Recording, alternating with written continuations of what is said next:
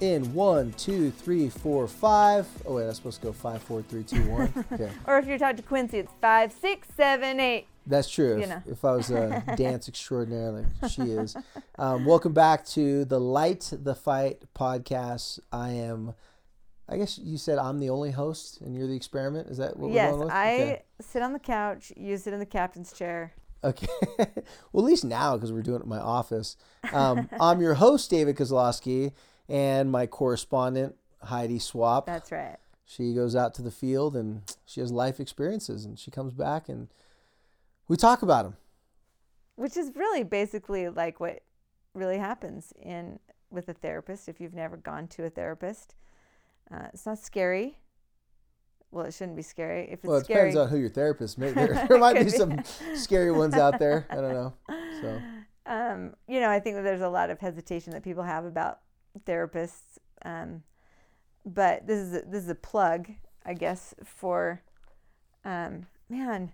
It is one of the the greatest gifts is to talk to somebody that can give you insight on how you feel, because we're really going at this alone, you know. And so that's why um, I'm so grateful for for David being willing to do this podcast and share his knowledge because therapy I think we think that it's like okay if you're broken you got to go to a therapist. But really it's learning. A therapist is really a teacher uh, that just has a really close look. And um so anyway it therapy's great in case you get the chance. It look though you know you got to find some of the you know if you are going to try it out you know no one wants to keep on trying like shopping around for therapists because that could get old and expensive Right. and it's kind of hard to keep on saying your story to other people. But if you can find the a right person you connect with and you vibe with then yeah it can be a great experience. I actually remember the first time that uh, i went to therapy and um, to me you it was- mean before you were a therapist like oh yeah you I, went to I therapy? went to plenty of therapy. Are you kidding me? Oh. That couch you're sitting on, man, I, I, I spent a lot of, I purchased a lot of rent space on therapy couches throughout the years. Um, yeah, and also too, when you're going to graduate school to become a therapist, they make you go to therapy, so you're less likely to ruin people's lives. Um, so they're trying to decrease the probability that you're not going to dump all your crap on them gotcha which is tough not to do sometimes, especially when you know most therapists have that empathetic. You know, they're really empaths, like, uh, and so sometimes hard not to transfer all your like Sure. life experiences onto them. So they make sure you sift through enough of that. I think they should require more therapy. It was only forty hours when I went, um, but getting back to that, when well, I'll talk about when I was going to therapy because I had to go to therapy. It was perfect timing because I really needed to go to therapy. So my graduate school requirement said I had to. So I used that as my excuse for my ego. Oh, you know, I got to go to therapy. I'm just checking a box. I don't really Yeah. need it. Um, but I remember going there and being very broke and not having a lot of money going through graduate school. And I remember I paid $75 each session and I didn't mind. Wait, you had to pay for your therapy to go through even Yeah. when you were in your graduate program? There well, wasn't like therapists don't do it for free. Yeah, well, I was I up in the Bay Area, so it was like premier prices, right? Up in San Francisco Bay Area, it's like that was like a he gave me a deal at seventy five. It was like a hundred something, and uh, because I was a student, he gave me the student deal. So I remember every time I paid the seventy five bucks, I never I got so much out of it. I was never like, oh, here's seventy five bucks. I was like, I've blown seventy five dollars on illegal substances that only lasts for 20 30 minutes two hours. And this like made me feel good all week long. So the way i looked at it was like this was worth it for me because how many times throughout a week do you just get to talk? And it's all about figuring out how to better yourself. I, I remember thinking man because someone i remember told me one time one of my clients they said it was kind of weird said at first it was weird because i went to therapy. And this was before they met me. Just it's a weird thing like i pay you to listen to me and then as we started working, she was like, "But you know what? It's actually worth it because I think about it. I can't get my husband, my kids, anyone else to listen to me. All I gotta do is pay 75, 100 bucks to have someone listen for it. That's worth the It price of so- admission that- just right there. That's what I and say, I yeah. remember I could relate to her. I'm like, you know, I thought the same way. That was the best 75 bucks I spent. I'm buying burgers, crap I don't need, you know, like, but like that would at least it gave me a return on that investment. So glad you feel the same way, Heidi. Yeah. Um, so let, us get talk about something that um, you, you, brought up. You said, "Hey, let's talk about this day because it was one of the very first things that um, we discussed when when we had first met." And so, why don't you kind of just set it up, like what exactly it is, and then you know we'll elaborate from there. Okay, so I was remembering back on my very first, the very first time we met Dave, David, and and of course, you know, I'd already like sent him those long texts telling him all my problems. Um, telling him all about Corey, and Corey was not stoked to be coming in to visit with David. And I just remember the look on his face and just the whole emotion in the car driving. It was the worst. And I had no idea what to expect. And, um, oh gosh, poor, poor kid. Sh- it was, it was rough. And there's probably not a teenager out there that's like, yeah, I'd love to go talk to a counselor. That'd be great. You know, probably not. One anyway, out of every 20, in my experiences, we that walk- actually wants to come in. we walk in, and David is wearing um, Vans and Stance socks and like, you know, like a surfer type um, shirt.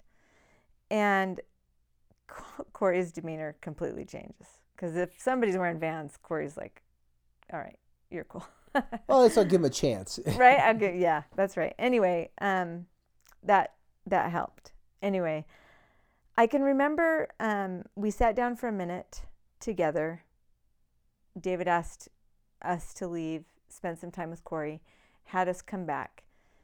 In that very first session, the thing that I remember, I only remember one thing that he said. And he said, the kryptonite to depression is connection. Now, if you know Dave, he likes to make rhyming things.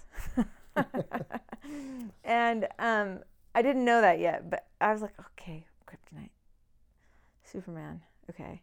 You know, I'm trying to like remember, is the kryptonite good? Was the kryptonite bad? like, um, and I, I don't know that I really knew what that meant I did know that Corey was struggling with depression.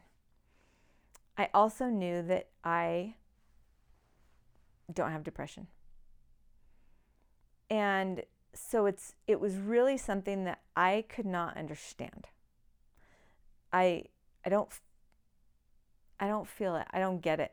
Um, and I'm trying to understand it and and I really appreciate people who help me understand, share with me their experiences because a person who doesn't have depression has zero idea what that feels like. And struggles having empathy. Right. Well and you you don't you, don't even know you yeah. don't even understand it at all. So it's been a very important part of my journey.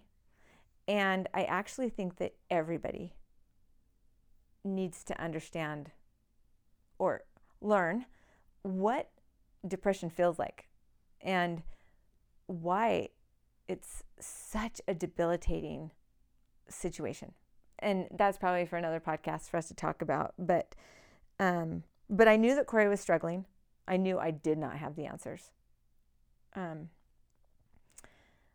and David seemed to very clearly know something that was going to help Corey's depression. And so I was thrilled um, you know, you talk about paying somebody. I was like whipping out my credit card so fast every time. I was like, you know, let's put another quarter in the jukebox. like I, um, I could tell that he was knew it was going to help my son. And so, um, why don't you describe what that means to you? I know that you talk about this a lot, and um, and maybe those of you who are listening have heard, uh, you know, know something about this, but let's let's hear kind of what your philosophy is.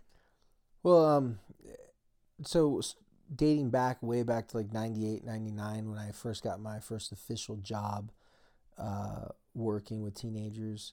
Um, I came up with this like throughout the years. What I'm saying is I came up with this philosophy that just kept on showing up every time I was working with teens and their families and stuff like that. And and this is what I told your son, and I'm just kind of give you a little background on it. So when I first started out, I started wor- working boys group homes, And if you're not familiar with a boys group home is, it's a place where boys are put by their parents or taken from their homes and they have to live in these residential facilities. Um, most of the time, the kids have some sort of behavioral, mental health. They have some sort of issues. The family can have issues, and they're just living there. Sometimes it's court ordered, sometimes just voluntarily from the parents. Point is, it's it's a place that's really, really rough environment, um, and it's extreme, right? A lot of extreme, difficult challenges that these kids are going through.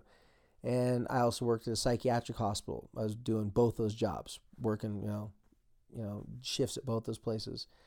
And I found out really quickly that when you walk in those places, the kids size you up, they look at you and then who's this punk? And they you get no respect, nobody likes you. Well, take it back. There are always a couple kids like, hey, you new staff, and they just want there's those kids that just want to like everybody, but then you get the kids that are the gatekeepers and you got no street credit with them. If you try to be their friend, they'll take advantage of you. If you try to be authoritarian, and be a hard A and like control them, then they'll make your life hell because they'll be disrespectful and they don't want you to be coming them too hard, but then again, you can't be too soft. Um, they really test you to see where you're at with yourself. Fortunately for me, I went through a suicide attempt, went through struggles back off and on with uh, lots of personal stuff, and gone through a lot of counseling, and I was in a good place when I started that. I laughed when when they challenged me, and I just I didn't take things personal that they threw at me. And every day I just was the exact same person I was the day before. I wasn't trying to be their friend, and I wasn't trying to be the boss. I was just me every single day. And over time, I started to notice that kids started to just do little things to show that they liked me, showed that they felt comfortable around me. And I just started to realize they just felt like I was me.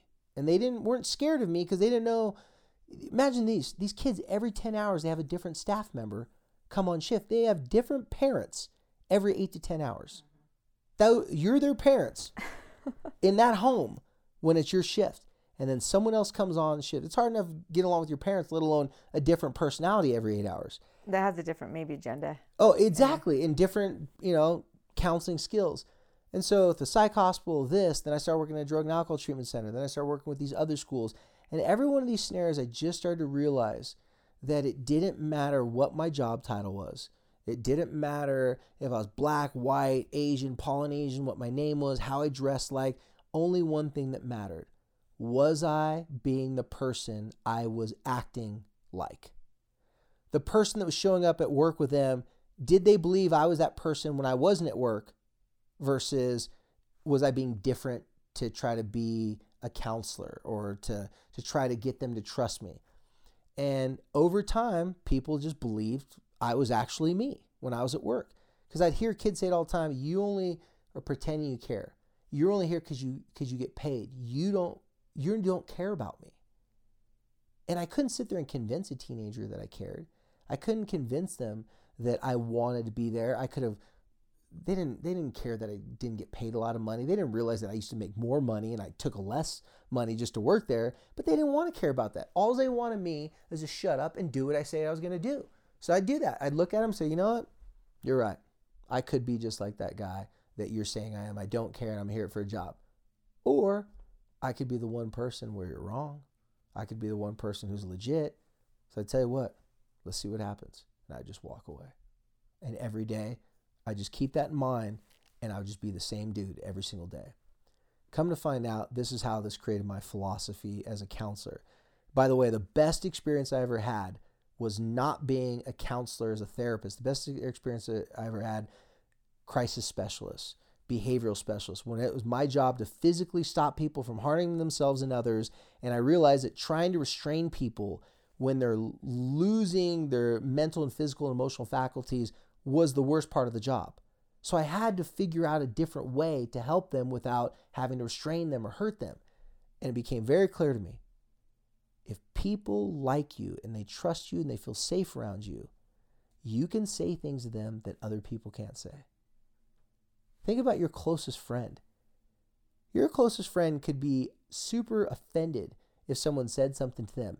You could say the same thing, smack them on the back, and they go, just shut up and they just laugh at it because you said it. Likewise, certain people you can be like, "Hey, you don't know me good enough to joke with me like that." Right. Right?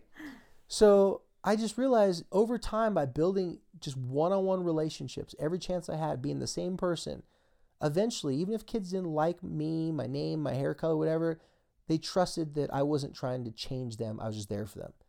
So it started to work out to my advantage where I didn't have to restrain kids to keep them safe. I could pacify their emotions with just the calmness of my voice, just the relation, looking someone in the eye and saying, instead of saying, Why do you want to kill yourself? I'd say, I want to give you a hug. Well, they'd have to put down the knife to hug me. So they had to make a decision right there. It was the relationship I built with them day in and day out that caused them to put down the knife. I'm thinking about one particular kid in in, in a, a specific instance, and he put down the knife and gave me a hug, and then got angry at me because I was robbing him of his anger and his self-loathing because he was feeling connection. So my philosophy throughout the years, I realized I'm like, man, I got this talent, this skill set of getting kids to trust in me simply because I was being consistent and they didn't have to worry about me. They didn't trust that their parents were consistent.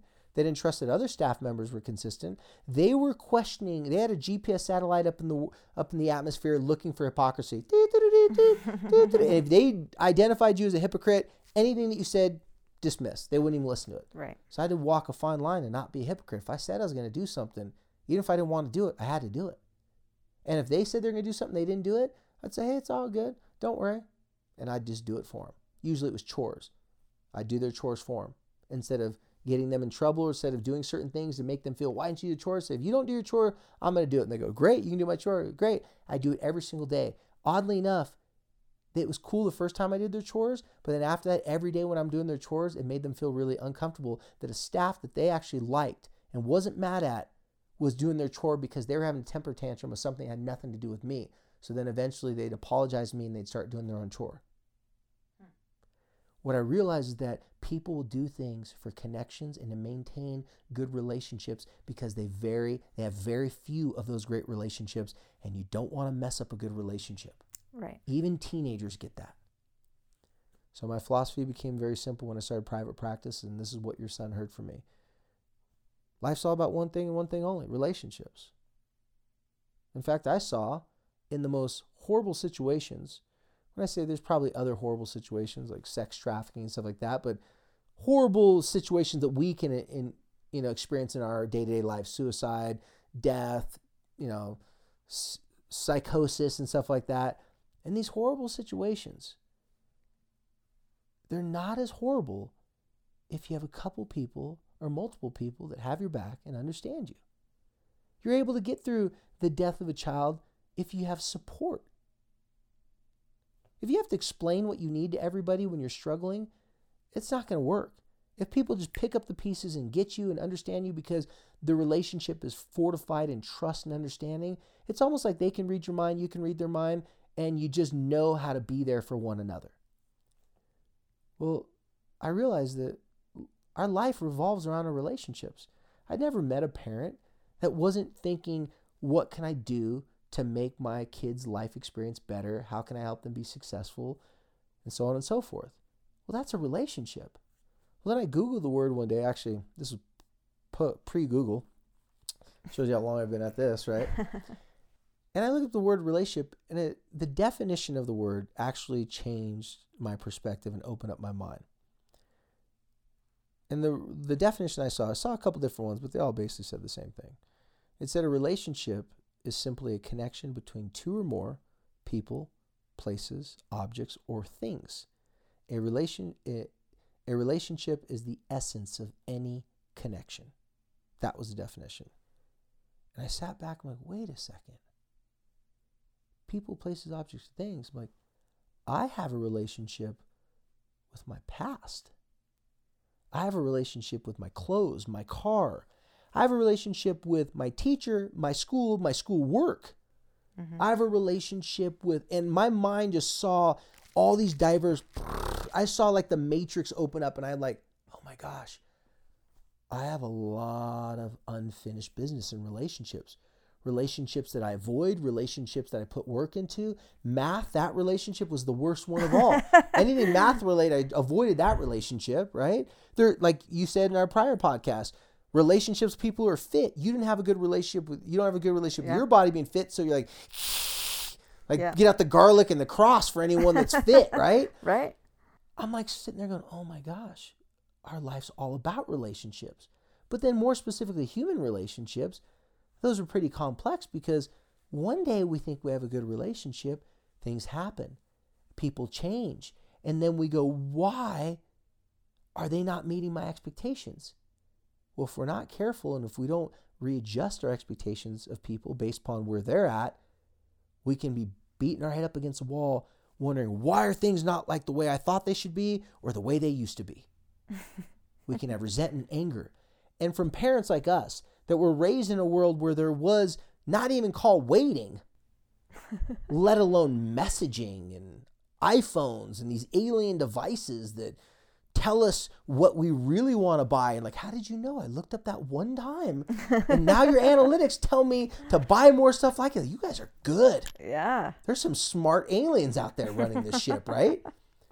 Well, we're just in the middle of relationships all around us. Relationship with our phones. That's a really important one nowadays. So what I told Corey and back that is I said, life's all about relationships. The quality of the relationships in your life are always going to determine the quality of your life at that particular time.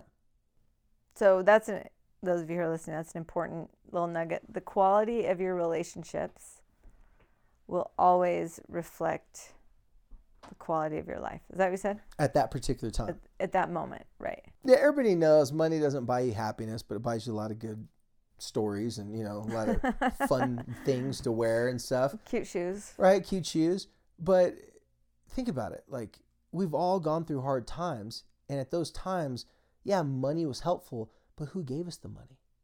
It was a relationship. It was someone that could relate to our pain. A GoFundMe account, you get GoFundMe people giving you money not because they always know you, but because they relate to you. They have a connection. So you have a relationship with anyone that's lost their child to suicide, whether you met them or not. You have a relationship with them. And when you first start talking, it's pretty clear it's a powerful relationship. It's a strong connection. Yeah. So I, I told Corey about this and I said, hey, man, I go, so I'm guessing, regardless of what got you this place, head trauma, all these struggles that you're dealing with, regardless of what got you here, what's going to sustain you and get you through this time is you're going to have to build, maintain, improve certain relationships in your life, starting with the most important one. And he was like, oh, hmm. my mom? Like, no. He's like, my dad? I'm like, no. Kind of went through a list. Was like, I, I don't want a relationship with my brother, so don't ask me to do that one. I'm not asking you to do anything. What it came down to is he figured out the most important relationship to start off with first, like square number one, the foundation, is relationship with self. You don't have to be a psychologist or a therapist to know that it's really hard to have a relationship with another human being that's better than the relationship with yourself. You bring your relationship with you to every other relationship. If you're worried and you're ashamed that people aren't going to think that you're smart and successful and don't make a lot of money, then right when you meet someone, you're going to tell them all the people you know that are famous and rich and how much money you made. And if you can't find your glasses, you're going to say, Where's my $500 pair of sunglasses? This is a friend of mine I'm thinking of. and you're gonna be like, that's really odd that he couldn't just say he lost his sunglasses. Why do you have to say his five hundred dollar pair of sunglasses? Because that person's really wanting you to know that they bring a lot to the table, right? We've all done it in small little ways to impress people. We all want relationships. We want people to like us and connect with us. But there's something that connects us and bonds us way more than us liking the same band or us having similar interests. And I told your son the same thing I told everybody else. If you really want a relationship with yourself and then with other people that's going to help you have better life experiences, because let's face it, if you have a better relationship with your rugby coach, you're probably going to be better at rugby. Dance coach, same thing. No matter teacher, same thing. I said, that thing is you're going to have to be vulnerable and talk about things that are rough and tough and hard and things that you've buried away that you swore you're going to take to the grave things that you just didn't ever believe you could even admit, whether it be guilt, shame, faults, whatever it is, right? And, you know, pretty quickly he started to share with me how much he compared himself to his older brother. And now he pictured his older brother as the, the pinnacle of success in rugby, and he wasn't as good as brother at rugby, so he's like, I'd rather just skate. I used to like playing rugby until I realized that I wasn't as good as him at rugby. Then rugby was only a reminder of me not being good. Period. And he found refuge with the skaters and the stoners because they all had a very similar shame. Well, at least the ones he hung out with. Not, I don't want to, not all skaters are stoners. I'm just saying like this. This was his interpretation. There are people that weren't going to try to make him feel bad because they all had older brothers that they didn't feel like they measured up to, as well. They were all dealing with something. There's something there, and I, I told him I could relate. When I played football in college, I quickly was there making friends with all the popular football guys. And after one injury, and everybody moves on without you, I realized that I relate more to people that are misfits like me. That I feel like I'm on the outside. And I started to hang out with, you know, the ruffians, you know, the people who are on the outskirts. So after I talked to him about life is all about relationships, the quality of the relationships in our life will usually be determined by the quality, our quality of our life will usually be determined by the quality of our relationships at that time. He's like, yeah. And then we started talking about relationship with yourself and he started understanding really quick. So yeah, I, you're right. I haven't liked myself a lot lately. And when I compare myself to my brother, it's just validation that I'm not good. I compare myself to other people, I'm not that. Now, me, I'm looking at a smart, intelligent young man, and I know there's no way other people see him that way. I know this was his interpretation. This is his view, vantage point, right? But it was his. And so, real quickly, when we start talking about the kryptonite to depression as connection, I told him when he said he doesn't want to talk to people, when he doesn't want to, he wants to push people away, I said, Yeah, I get it. And that fuels the problem. When your friend calls you up and you don't want to go to the skate park, but it's that one friend that just doesn't take no for an answer. Come on, we're going anyways. You go. What happens is like we laugh, we have a good time, and I'm glad I went. Exactly. Connection propels us to have better experiences. Everyone wants to take a selfie on social media, but it's a whole lot cooler if you're taking a selfie with your friend, or not like a selfie, but like a picture, right? If you're taking it with your friend while you're doing something cool, right? Having a, connection with someone. And when he saw that vulnerability was not a bad thing, as a good thing, and he needed to do more of it, he bought into it, but admittedly, he said it wasn't easy for him. Well, and I don't I think that this is a this is a major struggle not like with for everybody like i, I think that um, especially when we talk about the kids um, and you know here i am i'm the mom and so i can talk about the teenagers and their flaws and so then i have to like talk about my own issues you know social issues or you, you know maybe anxiety that I have about what other people think or interaction. Um, but I I see it in kids. You know, they're they're with all their friends, but they're still sitting on the phone. They're they're like hanging out, having they're hanging out. You, you see a big group of kids at McDonald's, and every single one of them is is on their phone. And what's what's happening is that you're you're sort of inhibiting a real connection to take place. Um, we have tons of opportunities for connections, people in our class or you know whatever. It's interesting when I'll talk to my kids and and they'll I'll be like, oh, do you know so and so? Or oh no, this is what will happen. You'll be at the grocery store and they're like, oh my gosh, there's that, you know, that kid overlay genome. Well, I sit next to him in history. Don't no, I'm not gonna say anything. No, no. You know, and and then it's totally fine to tweet at them or respond. You know, comment on a photo. But if you see them at the grocery store, you do not acknowledge the presence. You, you know, like it, that is so embarrassing or whatever. Um, and I I think that I think about when I was a kid, and I had to go to my friend's house if I wanted to hang out. I had to leave my bedroom. I had to put on clothes. I had to go somewhere, make an effort. My mom had to drive me or whatever. There's a lot of hoops you had to go through. To... Yeah, but man, was I gonna? I wasn't gonna sit home alone. You know, now I notice my kid sitting home alone in a room alone, but talking to a whole bunch of different people on her device. Might be Twitter, might be DM, might Snapchat, whatever. But all people that she doesn't have a real life connection with. Now, do like those type of connections where you're afraid to see them in real life or you really only know what they look like from the selfie angle in their bathroom that they take and post or you only know what somebody said about them or what their profile says about them that's not a real connection. But i don't know if they really know that. Well i mean people that aren't raised with something can't be expected to know what it's like to go without it. Right. So, and so when we're sitting there saying to our kids, yeah. I'm like, go to their house. You got to, no, I don't need to go to, I don't need to go to anyone's house to hang out. Yeah. So what I mean by that is a lot of times parents are saying like, you know, when I was younger, I had to get up and do these things and this and that. And it's hard for them to say, okay, you're right. That makes sense with something that they didn't have to live like that. Like I don't have a lot of like, oh my gosh, I'm so lucky that I can just turn on my faucet and have water come out. Except for one random thought this morning, I turned on the faucet to fill up the dog bowl for my dogs. I'm like, how cool is that? We just turn on faucet, water comes out. This is such a new thing in the world, in the history of this world. That's pretty dang new. Right.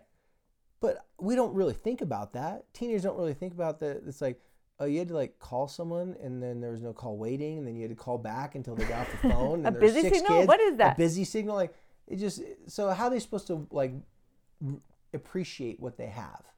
Mm-hmm. So, or even know what they, yeah, so, so, what they're missing. Yeah, exactly. So when you're talking about, you know, them not knowing like, uh, that this is not a real relationship. At least this is what we're talking about before the podcast. You're right. They, they don't know that this is not the full spectrum of a relationship. This is a fragmented piece of a relationship. But it is a relationship, just an evolved version of it. Mm-hmm. So, yeah, there's benefits from having a relationship. Now, there's no such thing as a pen pal. It's a friend on Facebook or a friend on Twitter or Snapchat, right? They could be from around the world. So, there's a lot of benefits from that. But the lack that I'm seeing and that you're talking about, that or what they're lacking, is they're not getting better at practicing being uncomfortable in social face to face situations when they're practicing more connecting through social media. Mm-hmm. They just have limited reps, they don't have enough repetition.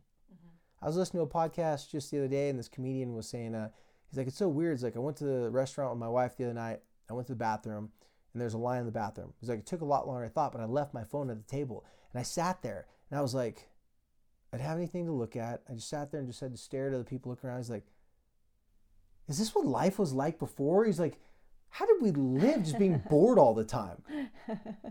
well, then he says, like, you had to strike up a conversation with the other person waiting in line. Like, you had to break the ice. You had to develop skills to be more social. But now we can be social without being social. So it's really a very interesting time.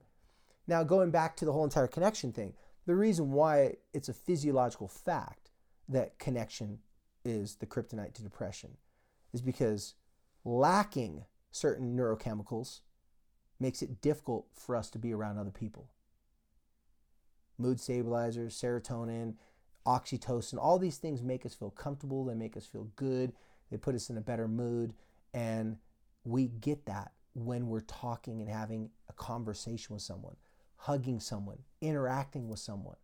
When you go to the grocery store and you always go to the same teller or the bank, the same teller, the same, you know, cash register, cash, cashier, it's because you have a connection relationship with them. When you're there, like, what's up, Susie? What's up, Tom? Like, you just feel that that is a safe environment.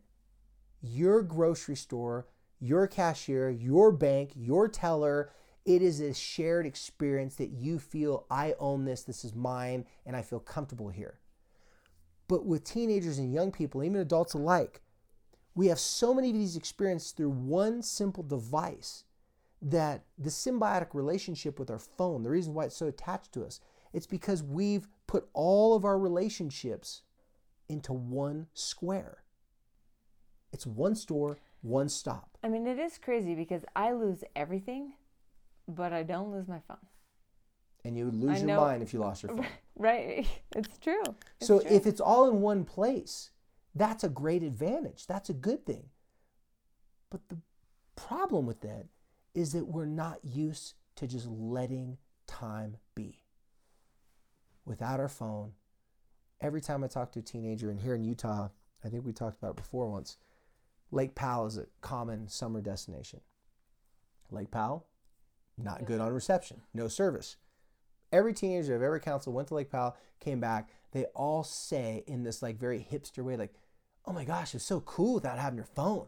It's like we had so much fun and like we're just jumping off the boat and this and that. It's like I didn't even the first day like you felt some weirdness because you're like body's like does not compute. You can't use your phone. But then after a while, I forgot about it.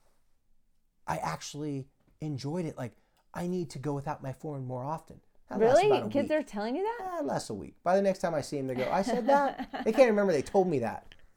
Point is, this relationship with our phone has been a substitute for so many slow, progressive building relationships. So that when we have to build intimate, close relationships, we have very little patience with it.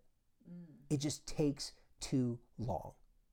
Our brain's like, come on, come on, hurry up, hurry up, hurry up. And if we can't get it quick, we're swiping right on someone else. That's a little I'm pointing at our producer here that's a, a young single man.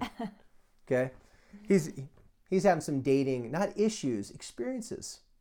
There Okay. you go. Yeah, casualties, right? so getting back to the whole entire connection thing, we're just in a very interesting time space continuum.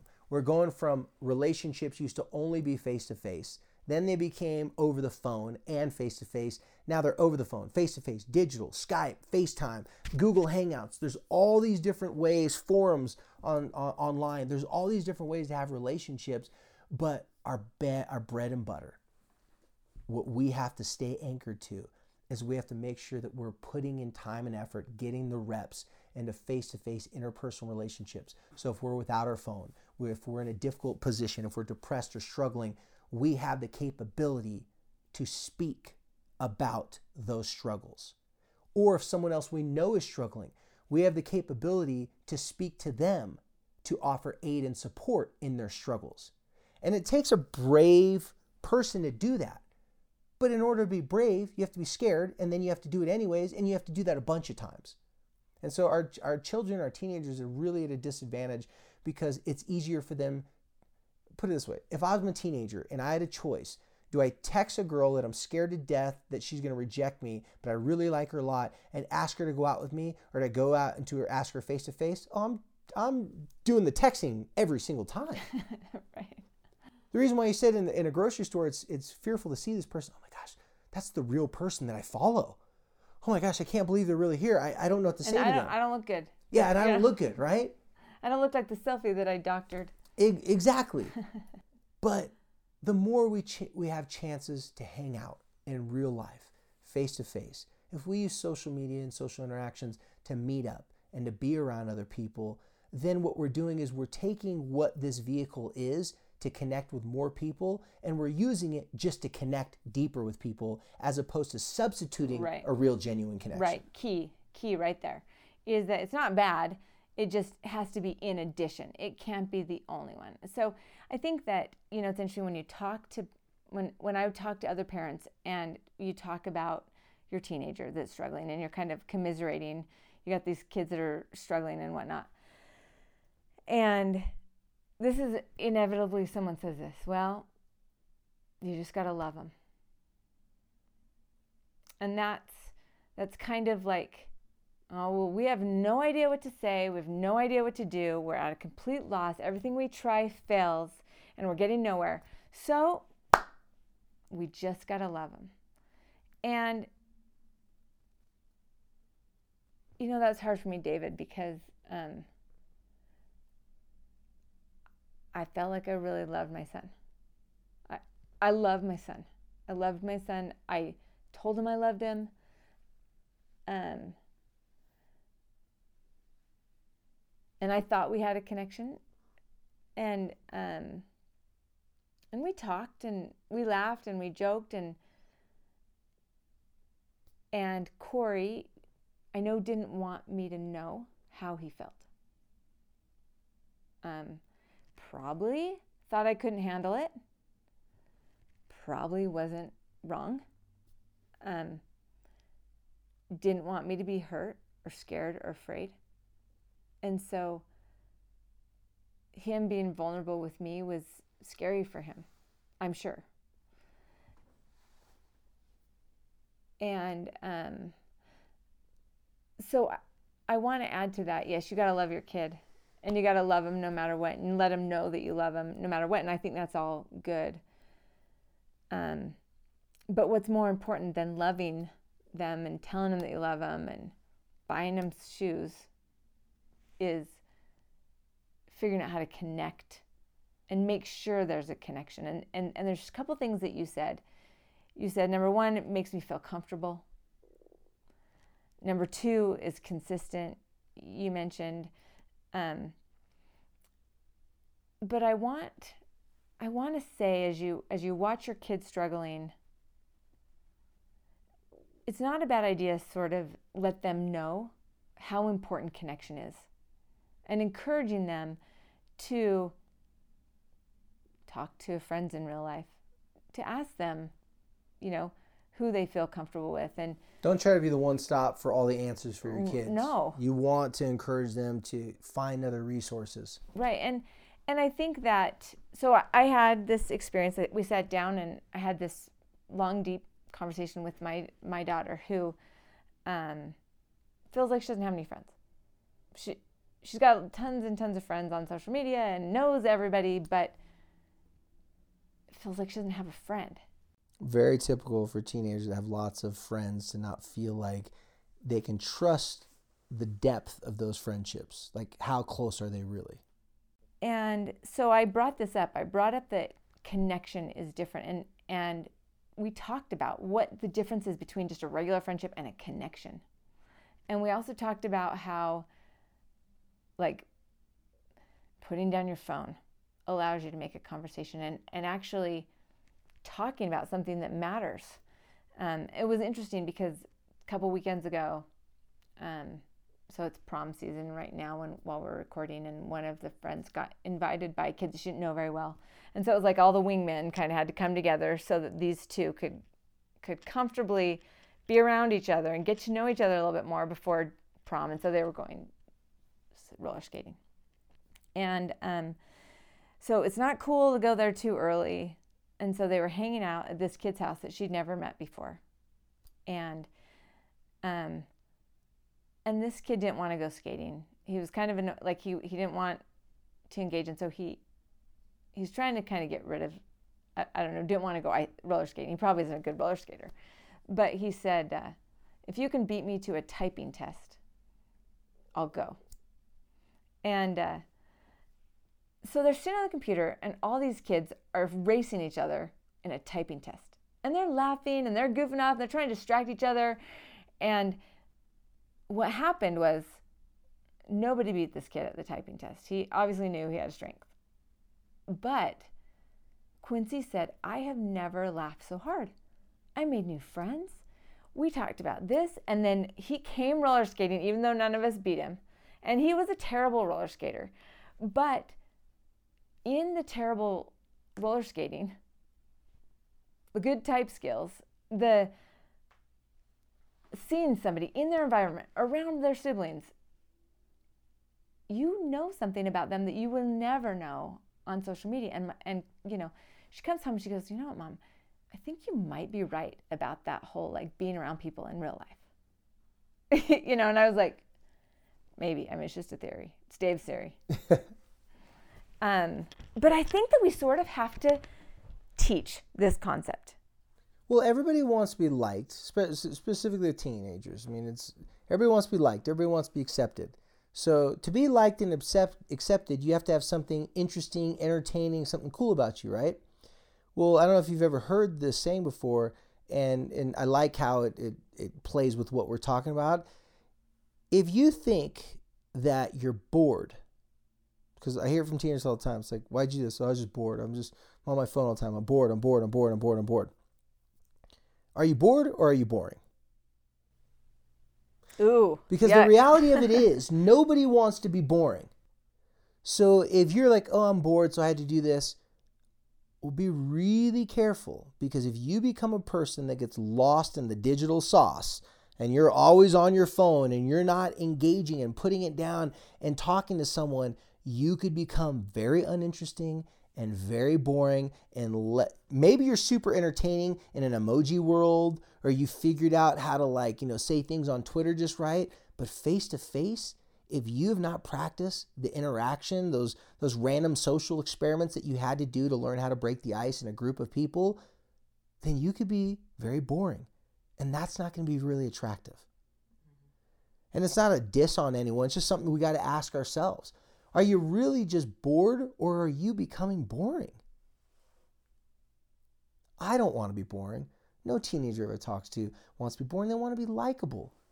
Well, well, sometimes in order to be likable, you gotta you gotta take a couple shots. You gotta swing at a couple pitches. Right. Well, You figure out we, what works and what doesn't work. And if we talk about going first, moms and dads, that means that we have to put down our phones it means that we have to invite another family come over to hang out with us. Yeah. It means we've got to meet up with a family down at the bowling alley and put down our phones and talk. So, I mean, I know we talk a lot about modeling mm-hmm. behavior, but our kids really do learn from us, whether they like us or not, or whether they think we're cool or not, or whether they, you know, are struggling or not. My three year old's in competition with my phone. Mm. You got to delete your games. That's what. No, no, no. Oh, oh, oh. He wants my attention and he's fighting with my phone to get it. And I have to be so conscious. I will look at my phone, check things. If I see him turn towards me, I act like I'm not on my phone, put it away, simply because I see he's aware that I'm always staring at this thing. What am I modeling for him? I'm modeling for him not just that this thing might be more important than him, but here's another thing I'm actually ex- being an example for to him. When he becomes older, he's going to remember me staring at my phone all the time. I need to somehow not just like I was saying, like I'm hiding it, but to make sure that I have boundaries with it. Because the last thing I want to do is sit here and tell him, hey, you got to get off your phone. And he goes, oh, really, Dad? I do? mean the one that's surgically planted, you know, in your hand, I won't have a leg to stand on. Then I'll have to like take his phone from him because he triggered my shame because I already thought I was gonna be a bad dad and I'm supposed to be a great dad because I do this for a living, right? Like it just it's gonna have a really bad effect. So we're in battle with the same things our kids are at battle with. Maybe not at the same level, but we all want acceptance. Mm-hmm. We don't want to be boring. A lot of us may be battling whether we're on our phones too much. The whole face to face connection, right? It's like it's not like we don't struggle with that. Even as adults, like, well, I tried to hang out with this one lady and she didn't have time, so fine, whatever. You know, what I mean, like, we, you know, we get our feelings hurt too. So we have to model it and we have to talk about it. Man, you know, I'm really happy today. Why? It's like because I actually got off Facebook for a couple minutes today. Had a mom say this in a counseling session in front of her daughter, and mom was like, her daughter's like, right on, mom. so no more, you know, what was that? A gardening game that was on for a long time. It's, it's still doing Facebook. It was like some gardening games. Like, mom, so you stopped gardening digitally on Facebook and you do it in real life? Shut up. But they just got to a point where the mom's like, hey, if I want her to do that, I got to put some skin in the game. Mm-hmm. So I think that the most important thing that I wanted, and we've kind of we've chatted about a lot of things here, but I wanted to plant into every one of your minds that we don't passively just have relationships. We don't passively have solid connections. It takes effort and it, like, nothing will replace it. And I think that we have to acknowledge that the kids right now, um, that's a very important part of their life. But let's make sure that they know maybe how to prioritize it, help them understand the difference, ask some questions that don't trigger that doesn't trigger their shame. I mean, you know, encourage them to meet real people, to talk to real people, well, to and- invite people over. And if if they are having deep conversations with a friends, social media, encourage them to meet up with a friend. You know what I mean? Encourage them to tell them come over, hang out. You know, like that's why Buy I said, pizza. Yeah, that's why I said social media, if used properly, can be a great tool to increase and add to your connections or start a connection that then you can, you know, take to the next level face to face. So um, it's important conversation, and definitely um, you'll you'll notice at whatever level of depression you feel, it feels great to to have real friendships. Well, let's even imagine you don't have depression. Let's just say you're going through some hard times, or let's say you're so busy that you forget to take time for yourself and you don't laugh as much as you used to. You're getting too serious in life. You're you're too obsessed with your work or you're too obsessed in proving people wrong. You need time to connect with other people. Time You're out. too busy exercising. I mean, I don't want to get into that. Yeah, you I don't want to fall into that rut Yeah, you don't want to just fall in that problem. exercising all the time. Yeah, that's why you're going to take a class and exercise with a group of people you go hang out with afterwards. That's right. oh, Well, I think we'll wrap it up there for today. Thanks for uh, joining the Light the Fight podcast.